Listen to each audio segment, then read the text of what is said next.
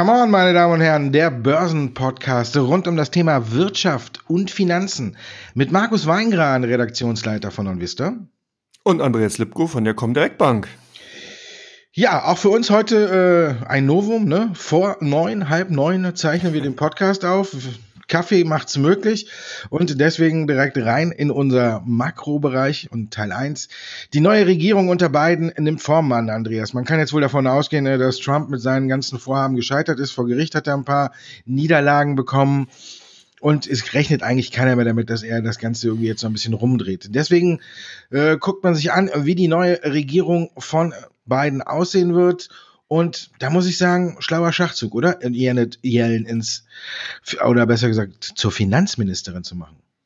Ja, nicht nur das, sondern äh, Joe Biden ist ja dabei, eigentlich das Obama-Kabinett 2.0 wieder so ein bisschen wach zu küssen und sozusagen die Erinnerung äh, an Obama wachzurufen, beziehungsweise an deren Amtszeit anzuknüpfen. Man hat auch wieder alte Protagonisten, wie zum Beispiel John Kerry mit an Bord. Der ist zwar nicht in einem äh, Ministerium, sondern der hat eine Sonderkom der ist der Sonderbeauftragte für Umweltschutz.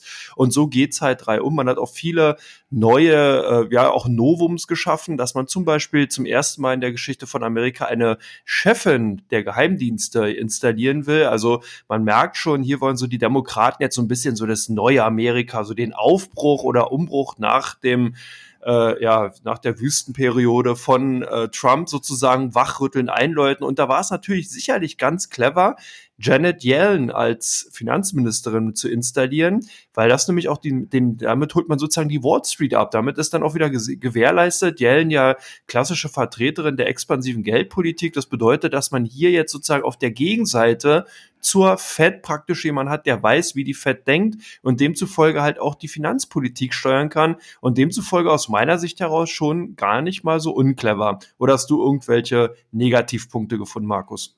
Nö, ich glaube auch ähm, Janet Yellen oder auch Joe Biden sind äh, tatsächlich äh, ruhiger und werden äh, die Fed nicht so angreifen, wie es der gute Donald gemacht hat, wenn sie nicht äh, in seinem Willen handelt, sondern ich glaube, das wird eine sehr gute Zusammenarbeit. Ich glaube, es war ein sehr schluger Schachzug, wie du schon gesagt hast. Janet Yellen dafür bekannt eben, dass sie ein bisschen konservativ zur Sache geht, aber dafür eben expansiv mit Geld um sich wirft. Das hat sie ja schon gezeigt bei der Fed.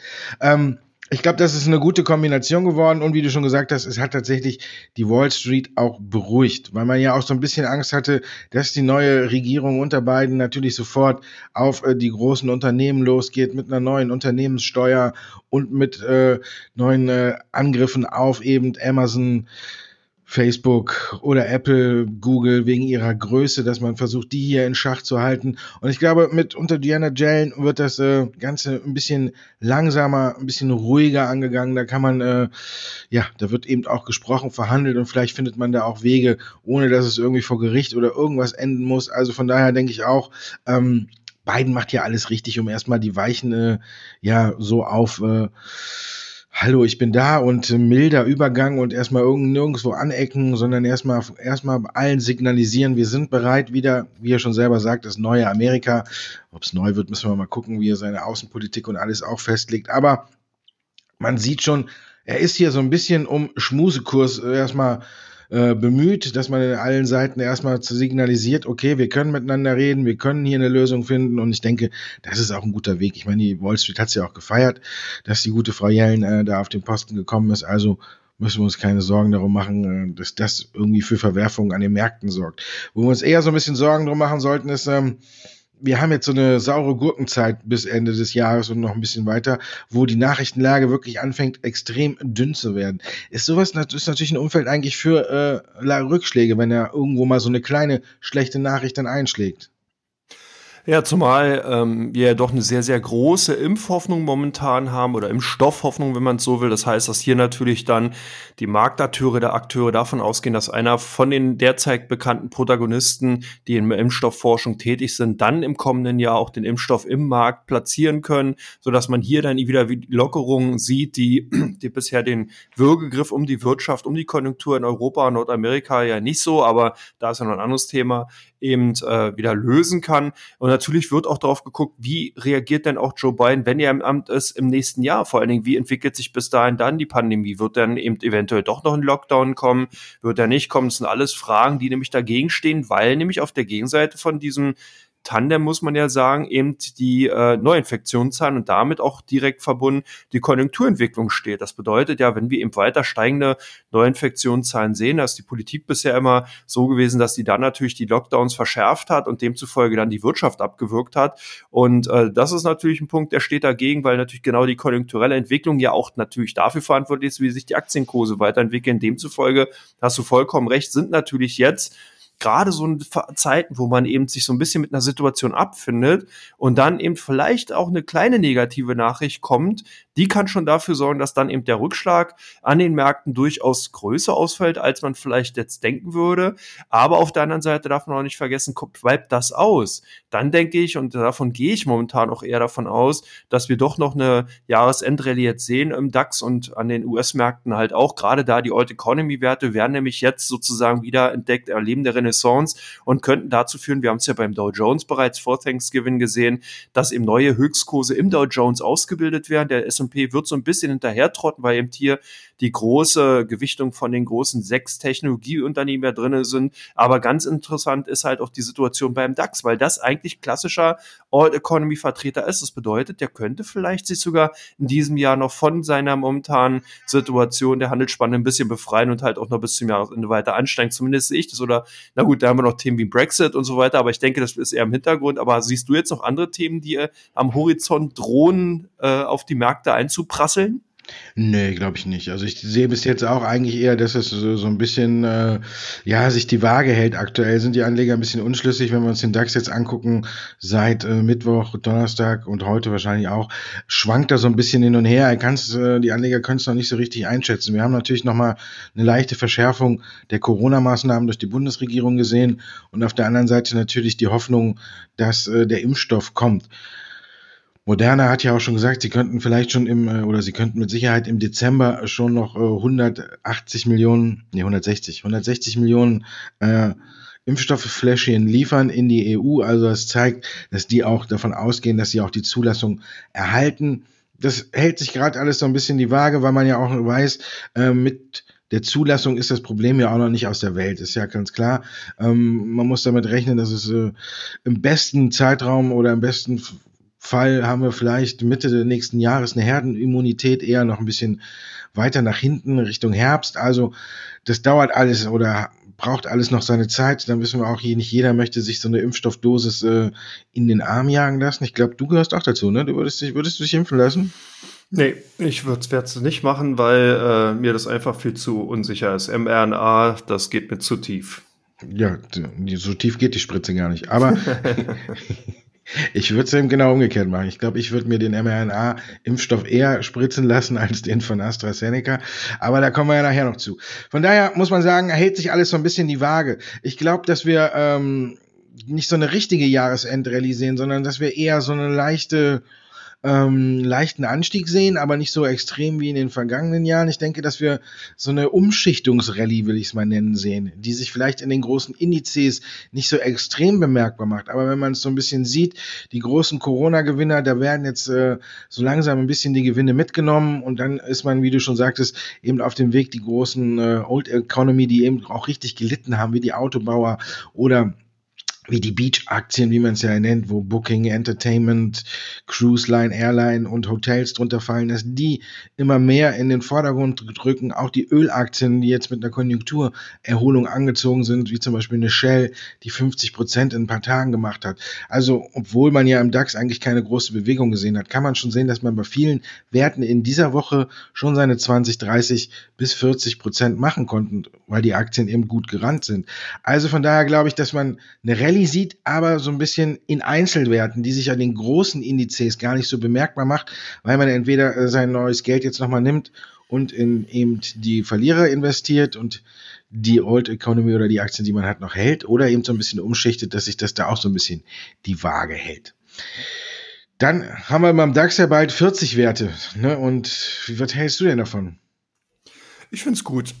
Ich begrüße es also wirklich, dass der DAX erweitert wird, dass man hier zehn neue Kandidaten aufnimmt. Ich finde die, ähm, sage ich mal, die Systematik ein bisschen schlecht, dass man jetzt die zehn sozusagen aus dem MDAX rausnimmt und den MDAX dafür verkleinert, weil das finde ich irgendwie nicht so sinnhaft. Ich hätte den äh, MDAX sogar auch noch erweitert auf 100 Titel, aber das ist ja nur mein Wunschdenken. Aber ich finde es insgesamt gut, dass der DAX äh, auf 40 Werte erweitert wird. Zwei Gründe kann man hier aus meiner Sicht anführen. Zum einen äh, bekommt man hier eine wesentlichere Bra Marktbreite über die deutsche Konjunktur oder deutsche Wirtschaft, dass man hier also mehr Branchen auch vertreten sieht und vielleicht sogar auch mehr Te Techno Technologiewerte, dann auch die Chance haben reinzukommen. Gesundheitswesen wird ja dann äh, maßgeblich gestärkt, weil wir hier Sartorius und Siemens Healthineers tendenziell als Kandidaten haben. Das finde ich nicht verkehrt. Und was natürlich daraus dann auch direkt resultiert, ist, dass hier die Volatilität, die Schwankungsbreite dann natürlich auch abnehmen kann, weil wenn man eben 40 Vertreter hat und halt auch zusätzlich zusätzlich eine Marktkapitalisierung, ich hatte das mal ausgerechnet, ungefähr 197 Milliarden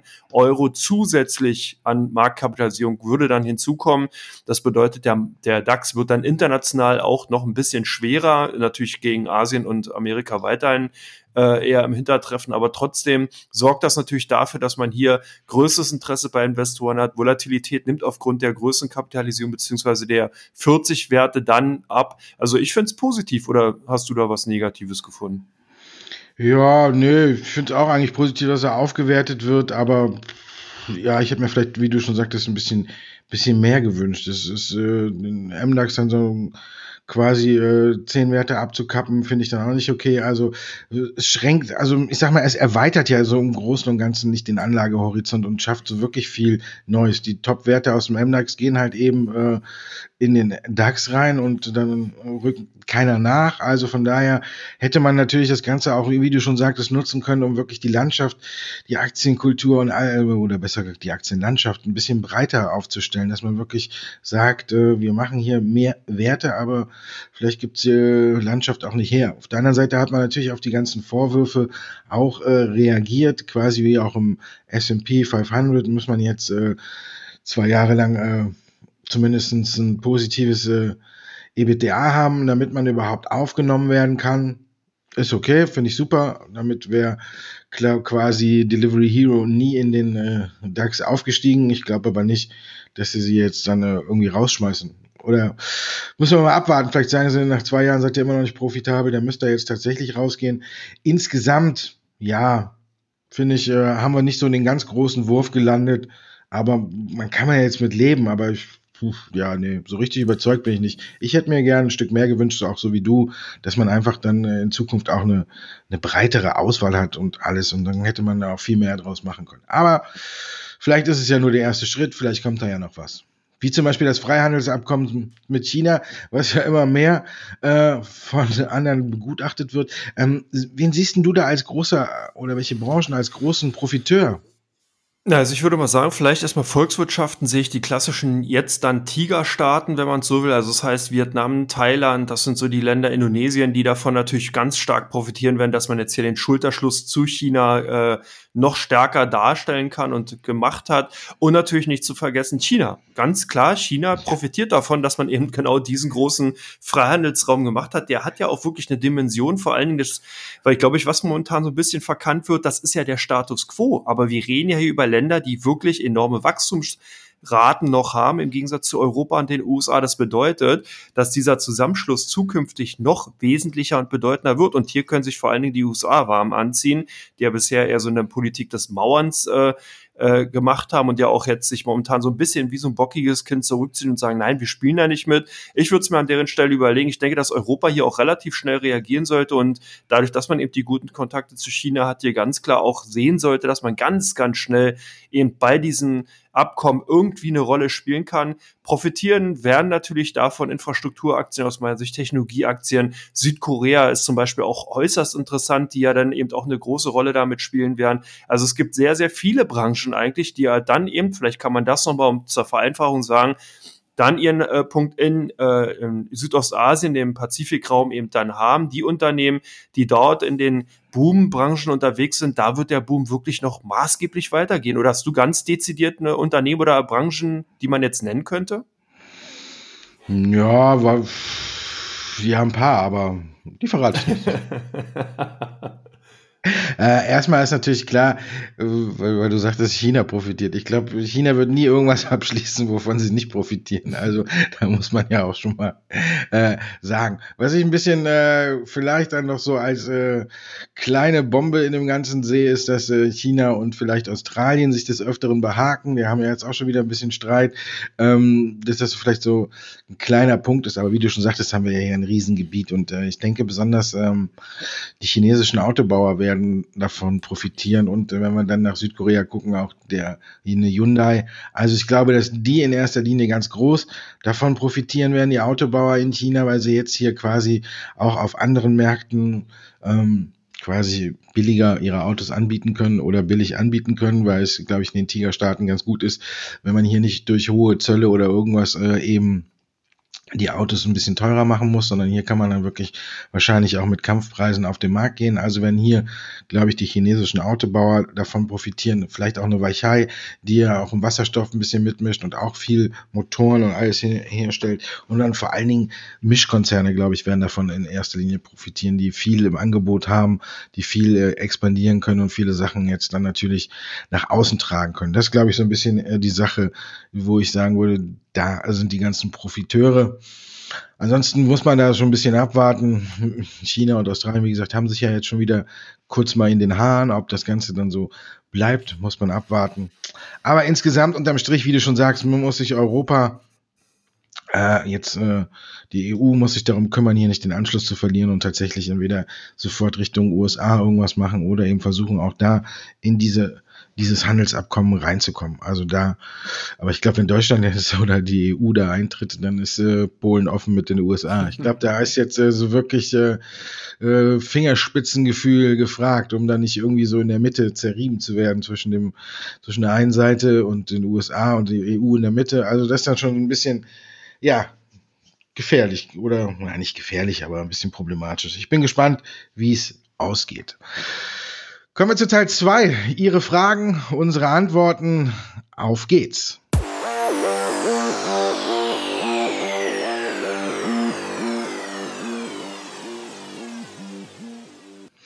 Come on, Teil 2, meine Damen und Herren. Bitcoin, das erste Thema. Kryptowährung bricht kurz vor dem neuen Allzeithoch ein. Grund zur Sorge, Andreas? Nein, weil man muss halt auch sehen, was ist im Vorfeld dieses doch fulminanten Kursanstiegs passiert. Wir haben ja die äh, Nachricht von PayPal gehabt, dass man eben hier zukünftig mit Kryptowährung bezahlen kann, beziehungsweise Kryptowährung auch über PayPal direkt beziehen kann und handeln kann. Und das hat sozusagen den Deckel wegfliegen lassen und eben den Bitcoin ins, explizit halt in neue oder beziehungsweise altbekannte Ho Kurssphären eben hochkatapultiert. Was wir momentan sehen, ist eine normale Konsolidierung, auch wenn die natürlich ein bisschen heftiger ausfällt. Aber das muss man sagen, muss einem auch einfach bewusst sein, wenn man in Bitcoins, wenn man in Cryptocurrencies unterwegs ist. Die Märkte sind im Verhältnis zu den etablierten Finanzmärkten klein. Wir reden hier wirklich im Verhältnis nur über wenige Milliarden oder teilweise sogar eine hunderte Millionen, die ausreichen, um hier so eine Kursschwankung eben äh, vollziehen oder hervorrufen zu können. Von daher ist es einfach das normale täglich Brot eines Bitcoin-Traders, wenn man solche Kursschwankungen eben hat, die muss man dann hinnehmen. Ich denke, hier ist auch noch nicht jetzt kein Grund zur Sorge dahingehend, dass wir eine Trendumkehr haben, sondern es sind eben Gewinnmitnahmen, die eben mit durch Stop-Loss-Lawinen natürlich dann sich dann verstärkt haben. Ich glaube, dass wir hier zukünftig eine größere Etablierung sehen und ich begrüße solche Phasen ja auch immer eher, weil das halt auch ein Zeichen dafür ist, dass eben solche Überhitzungsphasen, wie wir eben zum Beispiel bei Einzelaktien teilweise sehen in den USA, der eben im Bitcoin so ein bisschen ausbleibt, weil solche Kursrückgänge immer wieder auch neue Käuferschichten einfach die Möglichkeit geben, mit an Bord zu gehen und damit sozusagen so einen Trend dann eben nachhaltig lang äh, äh, eben doch ausbilden können ja, langfristig ist ein gutes Thema, nachhaltig und Kursanstieg passt auch zu McPhee oder McFi. Ähm, die Aktien, die sind ja auch gut angestiegen. Was treibt die Aktien weiter an und wie viel Luft siehst du denn noch bei dem Unternehmen nach oben? das ist eine gute Frage. Und das ist äh, quasi, äh, ja, da gibt es jetzt tatsächlich so einige Parallelen mit Tesla. Auf, der, auf der einen Seite muss man sagen, die Bewertung ist, äh, ins Überirdische oder Unterirdisch, wie man es jetzt nennen will, geschossen. Also dann haben wir eine Kurssteigerung von fast 800 Prozent nur in diesem Jahr. Also das muss man sich ja auch nochmal äh, in Ruhe angucken. Da ist dann tatsächlich die Frage, wir haben einen kurzen Rücksetzer mal im Kurs gesehen, der wurde aber auch sofort wieder ausgenutzt.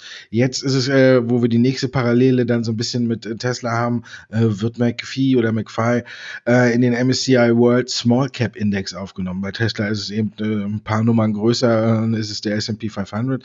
Aber das ist jetzt so die letzte Nachricht, die treibt, ab dem 30. November äh, wird diese äh, Änderung äh, gültig und dann ist man mit so Titel wie äh, Solar Edge oder Etsy, die wir ja auch schon ein paar Mal besprochen haben, ähm, in einem Index, also es steigert natürlich, wir wissen, die Indexaufnahme, ein paar müssen dann äh, eben die Aktie auch kaufen. Ich glaube nicht, dass es jetzt so viele ETFs auf den MSC World Small Cap gibt, aber trotzdem einige, die jetzt kaufen werden. Natürlich steigt das Ansehen, die, der Bekanntheitsgrad und wir kennen das Ganze so ein bisschen.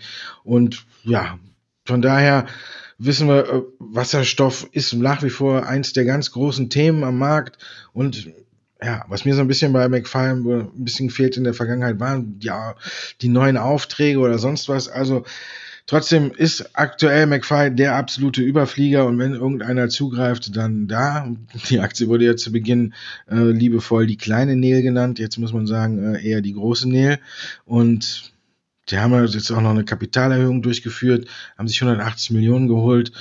Und man sieht, das hat der Aktie auch nichts geschadet. Da sieht man ja auch, wenn man eine Kapitalerhöhung so einfach äh, durchziehen kann und äh, quasi nur ganz kurz oder knapp unter dem aktuellen Kurs liegt, dann weiß man ja, was der Hase äh, oder was die Stunde geschlagen hat, dass die Nachfrage auch bei Institutionellen weiterhin hoch ist, dass sie in die Aktien aus der Hand gerissen haben und ja, Wer jetzt noch einsteigt, muss sich des Risikos bewusst sein, dass es vielleicht mal einen größeren Rücksetzer nochmal geben könnte. Das ist äh, ganz normal und gehört auch dazu, aber den muss man dann eben aussetzen oder aussitzen. Und wir wissen, bei Wasserstoffaktien können die ähnlich wie bei Kryptowährungen auch mal ein bisschen heftiger auf, ausfallen. Aber unterm Strich sind es dann trotzdem immer noch eher Chancen als Gelegenheiten. Warta kommt einfach nicht zur Ruhe. Ne? Jetzt haben wir schon wieder so ein... Äh, Analystenkommentar, der die Aktie eben bei 97 Euro sieht. Wird der Konkurrenzdruck wirklich so groß? Ja, da kann man so ein bisschen auch von Déjà-vu reden. Wir haben ja heute sehr, sehr viele Vergleiche, die wir anziehen zur frühen Morgenstunde. Ich gucke gerade raus, hier ist total neblig in Hamburg. Egal. Ähm, genau, also bei Warta ist auf jeden Fall so, da sieht der Analyst demnach auch Nebel aufziehen und sagt sich halt, der Konkurrenzdruck wird zu groß. Ich bin ein bisschen verwundert, weil es ja nichts Neues. Samsung SDI in China, es gibt etliche Unternehmen, die dort eben auch in diesem Sektor tätig sind. Aber was unterscheidet Warta und wieso sind die institutionellen Investoren bei Warta eingestiegen? Ganz klar, wegen dem Technologievorsprung. Man hat hier wirklich deutsches Ingenieurwesen, wenn man so will, äh, hier in, äh, dazu benutzt, um eben Energie auf kleinsten Raum speichern zu können, um hier wirklich sehr, sehr gute Energiespeicherlösungen zu kriegen. Ich denke, das ist wie natürlich in jeder Branche auch ein ganz klarer Vorteil und den muss man einfach auch sehen. Natürlich kann man jetzt sagen, ist die Bewertung zu hoch, ist sie nicht zu hoch. Das ist ein Status quo. Man muss halt schauen, wie sieht die Zukunft aus. Die Zukunft sieht so aus, dass man immer mehr ähm, Energiespeicher braucht, die sozusagen immer größere Energiemengen speichern können. Da ist Warta auf dem richtigen Weg, da ist Warta gut positioniert. Natürlich ist Konkurrenz da, wie zum Beispiel durch eine Samsung oder eine BYD und wie die Unternehmen alle heißen, aber das ist, wie gesagt, vorher bekannt. Warta ist in diesem Feld, um Marktumfeld groß geworden. Aus meiner Sicht daraus, denke ich mal, sollte man hier so ein bisschen die Kirche im Dorf lassen. Ich denke, Warta nach wie vor auf Mehrjahressicht und wir sprechen hier auch teilweise oder größtenteils über Unternehmen oder über Anlageideen, wie auch immer, die eben ja von, an, äh, von Anlegern reingereicht werden oder von Zuhörern. Und da muss man einfach sagen, auf, auf Mehrjahressicht finde ich eine Warta nach wie vor interessant. Die sind ganz weit vorne. Ich sehe hier jetzt nicht irgendein äh, Kriterium, wo man wirklich sagen müsste, Achtung, Vorsicht, hier sind wirklich dunkle Wolken am Horizont, die sind alle bekannt gewesen und das gehört zur Börse eben auch dazu, dass es eben auch mal rückwärts läuft oder runtergehen kann. Ich denke aber, das war da langfristig hier wirklich sehr, sehr gut positioniert ist. Die Shortseller sollte man dabei eben nicht vergessen. Ne? Aber trotzdem sehe ich es genauso wie du. Die haben natürlich eine sehr hohe Shortquote, aber ich konnte diesen Analystenkommentar auch nicht nachvollziehen. Also ich glaube, da müssen wir wirklich einen Haken hintermachen. Die haben ja ihren Namen geändert. Vielleicht wollten die einfach nur den Namen bekannt machen. Das kann auch sein, manchmal kommt es ja, genau. Namen nicht geändert hat Xiaomi, die Aktie äh, doch jetzt mal ein bisschen wieder zurückgekommen, äh, zuvor ja wirklich ein Gipfelstürmer gewesen. Ist jetzt weiterhin Vorsicht geboten, Markus? Glaube ich nicht. Die Zahlen waren gut, bis äh, ein bisschen besser. Also nicht, ich hätte jetzt was solide gesagt. Nee, aber sie waren gut, es waren gute Wachstumsraten drin.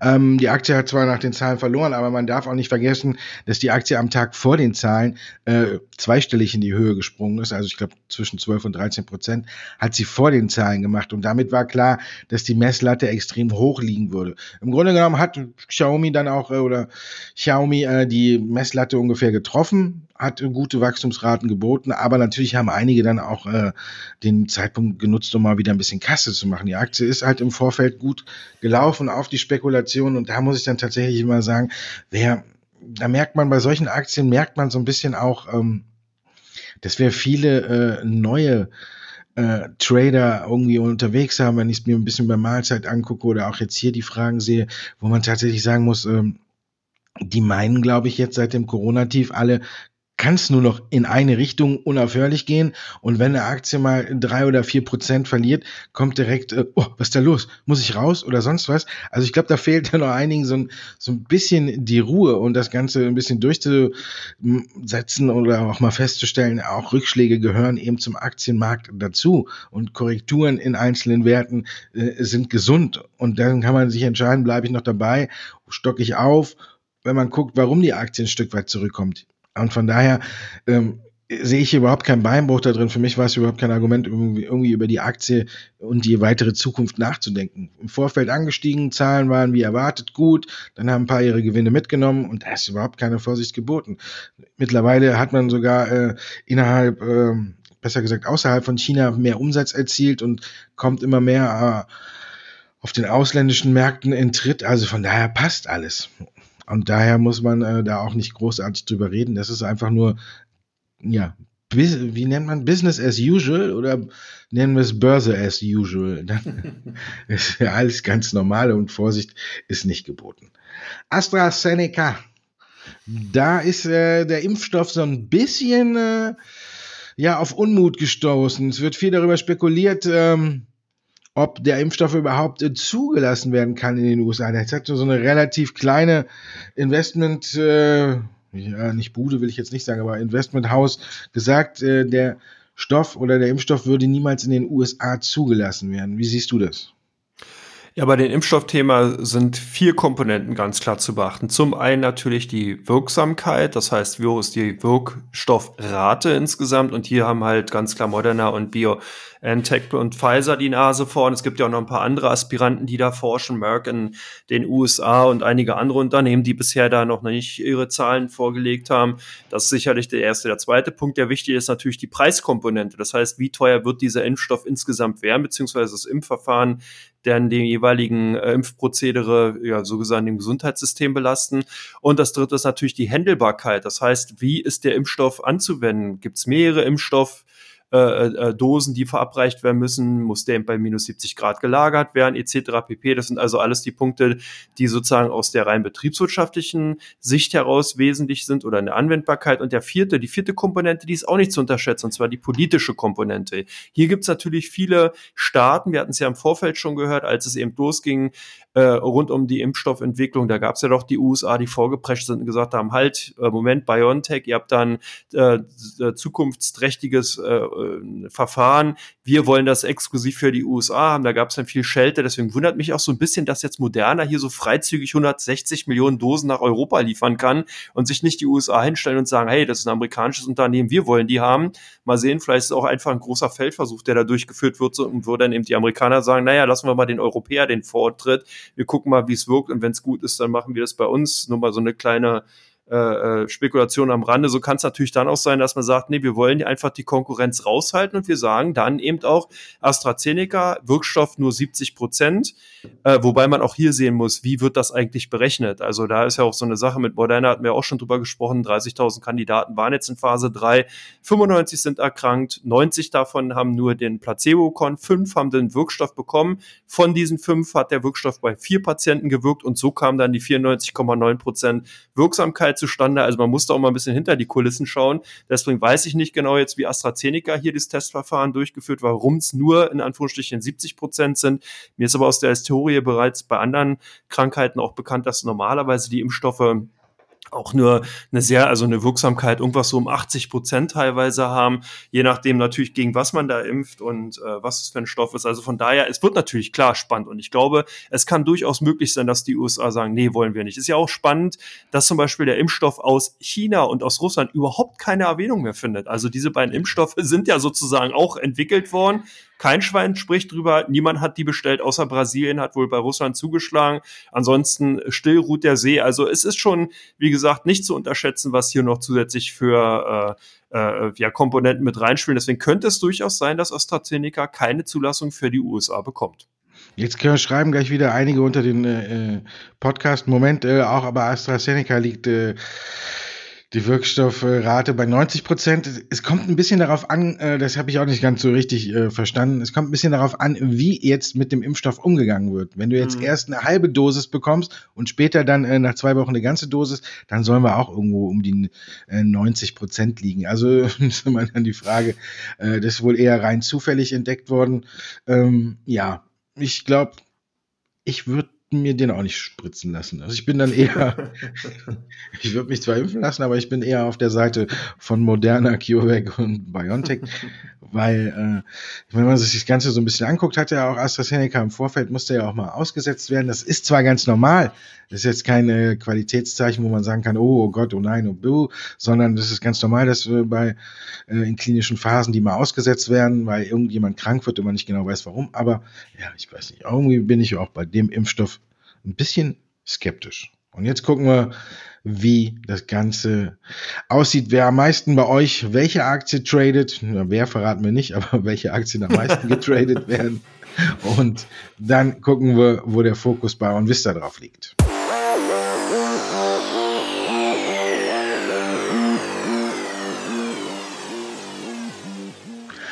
Teil 3, meine Damen und Herren, es geht um die Aktien, die im Fokus stehen bei OnVista und bei der Comdirect. Around Town, nach den Zahlen eher, wird die Aktie überall rausgeschmissen?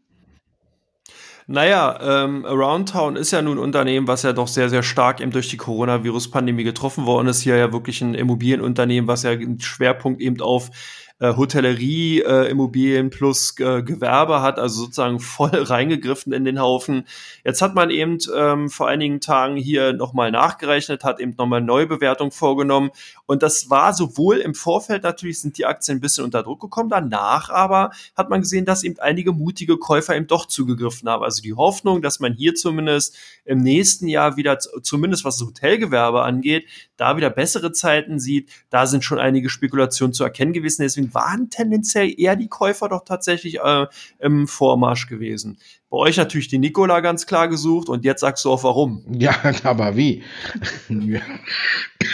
muss ich vor Schreck husten, wenn er mich so, so schnell anspricht, aber schrecke ich hier am frühen Morgen äh, direkt mal hoch. Ja, Nikola wird natürlich bei uns immer gesucht. Man äh, äh, ist ja dieses bekannte Phänomen, eine Aktie, die mal ganz hoch stand und dann ganz tief gefallen ist, dann erwartet man ja, dass sie beim kleinsten äh, Feuerchen auch direkt wieder so hochschnellt. Deswegen gucken alle immer drauf. Zunächst ist die Aktie gestiegen Anfang der Woche, weil man gedacht hatte, der GM-Deal steht kurz vor der Tür, weil auch GM quasi so ein bisschen seine Blockadehaltung gegen die Emissionsvorschriften aus äh, Kalifornien aufgegeben hat. Ich glaube aber, es ist eher so ein Schachzug, äh, dass man äh, eingesehen hat, oh, unter beiden kommen wir mit der Einstellung nicht weit, also machen wir direkt mal hier äh, einen Rückzieher und halten uns da raus und lassen Kalifornien machen. Da hat man drauf spekuliert, dass um äh, natürlich dann auch dieser Missionsvorgaben zu erfüllen, dass man hier mit äh, Nikola schnell den Deal unter Dach und Fach bringt. Ist aber nicht so geschehen. Da ging es erstmal bergauf. Dann haben wir ein Interview gesehen mit dem neuen Chef, eben mit Mark Russell, und der konnte zum äh, GM-Deal nicht so viel sagen und auch äh, nicht, was der Ex-Chef Trevor Milton mit seinen äh, Aktien vorhat, ob er die irgendwann auf den Markt schmeißt und dass sie den Kurs dann eventuell auch noch belastet oder die vielleicht dann eine große institutionelle äh, Anleger abgibt, die vielleicht äh, Nikola jetzt aktuell nicht an Bord haben will. Also danach ging es dann wieder runter. Lange Rede, kurzer Sinn. Die Aktie steht auch wieder vor wo sie stand, bevor die GM-Deal-Fantasie aufgekommen ist. Und angeblich soll es am 3. Dezember ein Ergebnis geben. Und vorher würde ich da jetzt auch sagen, äh, muss man äh, die Aktie nicht unbedingt haben, angucken oder sonst was machen. Palantir, die sind ein bisschen mühsam an der Börse gestartet, aber mittlerweile muss man sagen, äh, Hut ab. Ja, als äh, Bettvorleger gesprungen und als Tiger gelandet. Diesmal kann man ganz klar sagen, Palantir Technology, alle die Zuhörer, die jetzt vom Computer sitzen, die WKN A2QA4J, man muss sich den Chart mal ansehen, der ist wirklich fulminant. Äh, die Aktien sind in den letzten Tagen ganz klar gekauft worden. Das sieht man auch gestern, auch am Feiertag, gab es nochmal einen richtigen, äh, nochmal einen Kursaufschlag von 10 Prozent. Alle haben sich gewundert, wo kommt der her? Ich vermute mal, dass hier die ein oder andere Depotaufnahme oder irgendwelche Besprechungen, irgendwelchen Börsenpublikationen stattgefunden haben und hier dann nochmal Käufer zusätzlich wachgeküsst worden sind. Aber insgesamt ist das schon heftig. Innerhalb von jetzt fünf Tagen haben sich die Aktien 60 Prozent zugelegt. Also es ist schon eine ordentliche Performance. Insgesamt ein Monat 217 Prozent. Also man könnte sagen, Palantir ist quasi wie ein Wasserstoffunternehmen äh, oder wie Tesla oder sowas unterwegs, aber ist es nicht. Also von daher die, derzeit noch die Käufer äh, im Vormarsch, aber natürlich auch das Kursniveau ist schon sehr, sehr heftig, wenn man sich's ansieht. Heftig äh, hoffe ich nicht. Siemens Energy bei euch äh, gesucht oder doch? Ja, nö, heftig nicht, aber ich glaube, dass Siemens Energy wird immer mehr in den Fokus rückt und dass man auch äh, bei Siemens Energy jetzt ein bisschen auch das Thema Wasserstoff ein bisschen äh, mehr ansiedeln muss, weil hier eben äh, Neuigkeiten, jetzt gestern so eine kleine Neuigkeit am Rande so ein bisschen aufgekommen ist, weil äh, ähm, es gab ein Treffen in Moskau, da hat der stellvertretende Wirtschaftsminister sich ein bisschen unterhalten und da hat man zum Beispiel Russland gesagt, oder er hat jetzt für Russland gesprochen und hat gesagt, Russland möchte eine der führenden äh, Lieferanten von grünen Wasserstoff äh, nach Deutschland oder in die EU werden. Und wenn man guckt, äh, aufgrund ihres Gassystems und alles, die, äh, sag ich mal, jetzt fällt mir das Wort nicht ein. Wie heißt das, wenn alles schon da ist? Der, äh, die Grundlage. die Basis. Ja, mir fehlt ein anderes Wort. Vielleicht fällt es mir noch ein. Äh, was, äh, das System ist einfach schon da und dann könnte man dann von Gas ganz schnell auf grünen Wasserstoff umstellen. Und da ist dann äh, Siemens äh, tatsächlich dann auch, hat ja schon der einer aus hohen Kreisen von Siemens gesagt, also von Siemens Energy, dass man hier in interessanten Gesprächen ist. Also ich glaube, dass man Siemens Energy ein bisschen äh, vergisst, wenn es um Wasserstoff geht. Und wenn man so ein bisschen guckt in die Vergangenheit, im August haben sie gemeldet, dass sie eine große Produktionsanlage für grünen Wasserstoff in China bauen. Im September haben, haben sie vermeldet, dass sie eine der, eine der größten Anlagen in ganz Deutschland bauen, und zwar in Oberfranken, in Wunsiedel. Das ist, glaube ich, nicht Oberfranken. Ist, äh, nee, ist nicht Oberfranken. Aber trotzdem äh, muss, wird hier in Wunsiedel, äh, doch, ist wohl Oberfranken. Ich weiß es nicht mehr. und vielleicht kommt jetzt im Januar noch äh, was aus äh, Russland dazu. Und äh, da muss man dann einfach äh, gucken, dass hier tatsächlich Siemens immer mehr äh, Fuß fasst im Bereich Wasserstoff, zumindest Siemens Energy. Und da muss ich sagen, die Aktie hat ja jetzt schon ganz gut zugelegt. Wir haben ungefähr für 20 Euro hat man sie ja ins Depot gebucht bekommen, wenn man Siemens Aktien hatte. Jetzt sind wir bei rund 25, also hat auch schon 25 Prozent zugelegt. Aber ich denke, hier ist äh, noch lange nicht das Ende der Fahnenstange erreicht und diese Wasserstofffantasie, die bei Siemens Energy wirklich jetzt drinsteckt und auch immer mehr in den Vordergrund tritt, ich glaube, die ist noch nicht eingepreist. Und wenn man da den äh, Bewertungsabschlag dann sieht im Vergleich zu einer McFly oder eben auch äh, einer Plug Power, dann muss ich sagen, hat Siemens noch äh, gutes, gutes, gutes Nachholpotenzial. Und die letzte Aktie, die du für uns heute mit dabei hast, ist ST Micro. Auch hier dürften die Anleger zugegriffen haben, oder?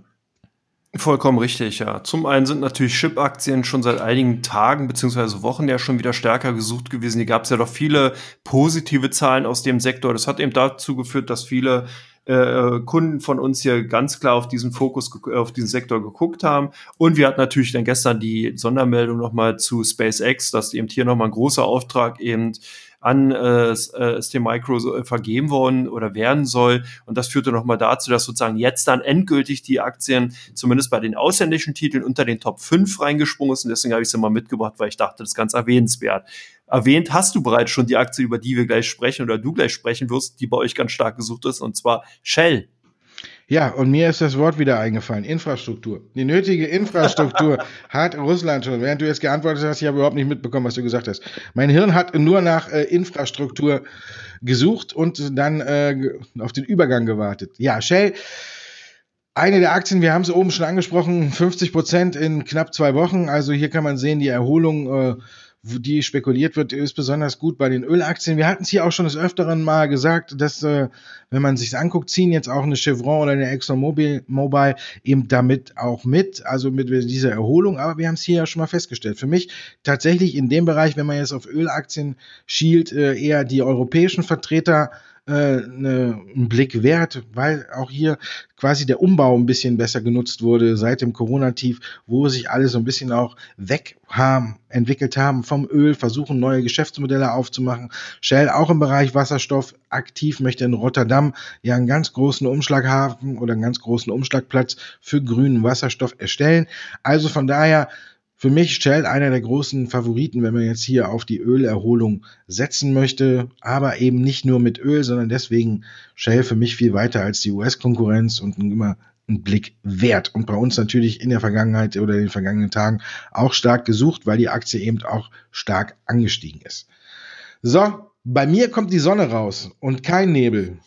Und ich sag Dankeschön, dass du so früh wach warst.